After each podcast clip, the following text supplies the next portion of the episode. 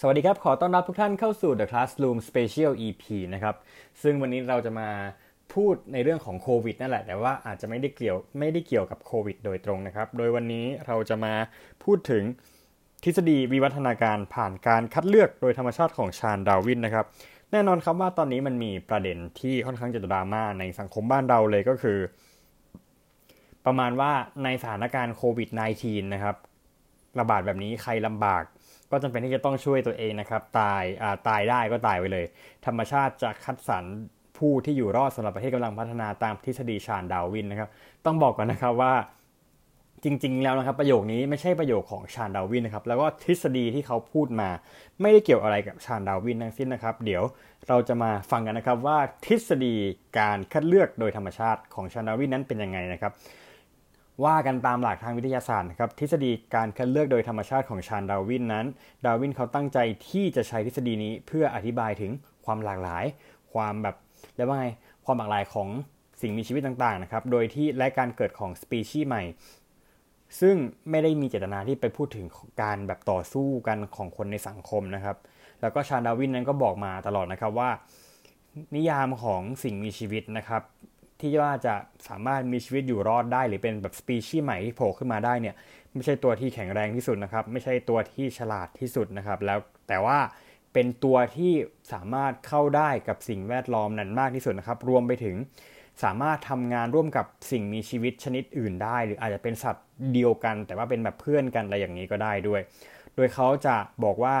โดยตามหลักที่บอกว่านะครับ struggle is replaced by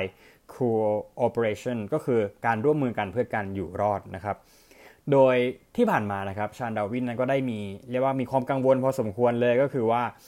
การคัดเลือกโดยธรรมชาติของชาญดาวินที่เขานำเสนอไปเนี่ยอาจจะถูกนำไปใช้ในมุมมองที่ไม่สมควรจะเอาไปใช้ ก็คือว่าการต่อสู้ดิ้นรนเพื่อให้ สิ่งมีชีวิตแต่ละตัวนั้นให้มันอยู่รอดด้วยตัวเองนะครับก็หมายความว่าทฤษฎีของชาดาวินนั้นเขาไม่ได้จะให้เอาไปใช้ในการต่อสู้ของสัตว์ต่างๆ เพื่อให้ตัวเองที่บอกว่าผู้แข็งแกร่งเท่านั้นจึงจะอยู่รอด ซึ่งการที่ใช้นิยามคำที่บอกว่าผู้แข็งแกร่งเท่านั้นจึงจะอยู่รอด ไม่ใช่ทฤษฎีของชาดาวินนะครับ ซึ่งถ้าหากเราไป ซึ่งถ้าหากเราไปอ่านในหนังสือ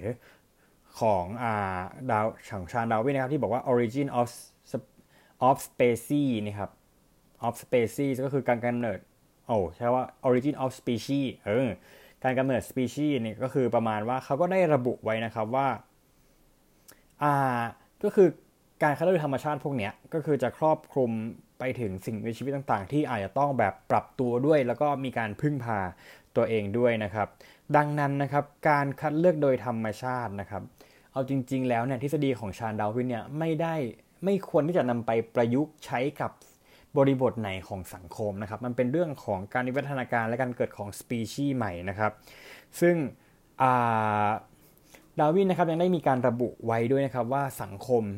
ที่สมาชิกมีความเห็นอกเห็นใจ หรือมีความเข้าใจกันมีความร่วมมือกันเป็นจำนวนมากที่สุดเนี่ยจะเจริญเติบโตได้รุ่งเรืองที่สุดนะครับและจะมีลูกหลานจำนวนมากที่สุดด้วยนะครับ ซึ่งต้องบอกก่อนนะครับว่า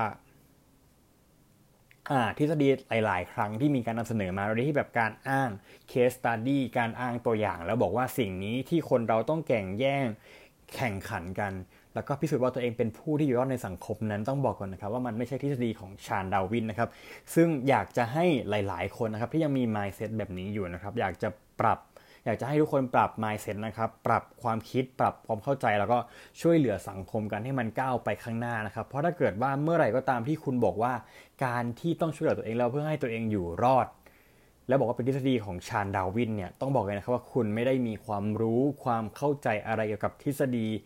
วิวัฒนาการและการคัดเลือกโดยธรรมชาติของชาญดาวิน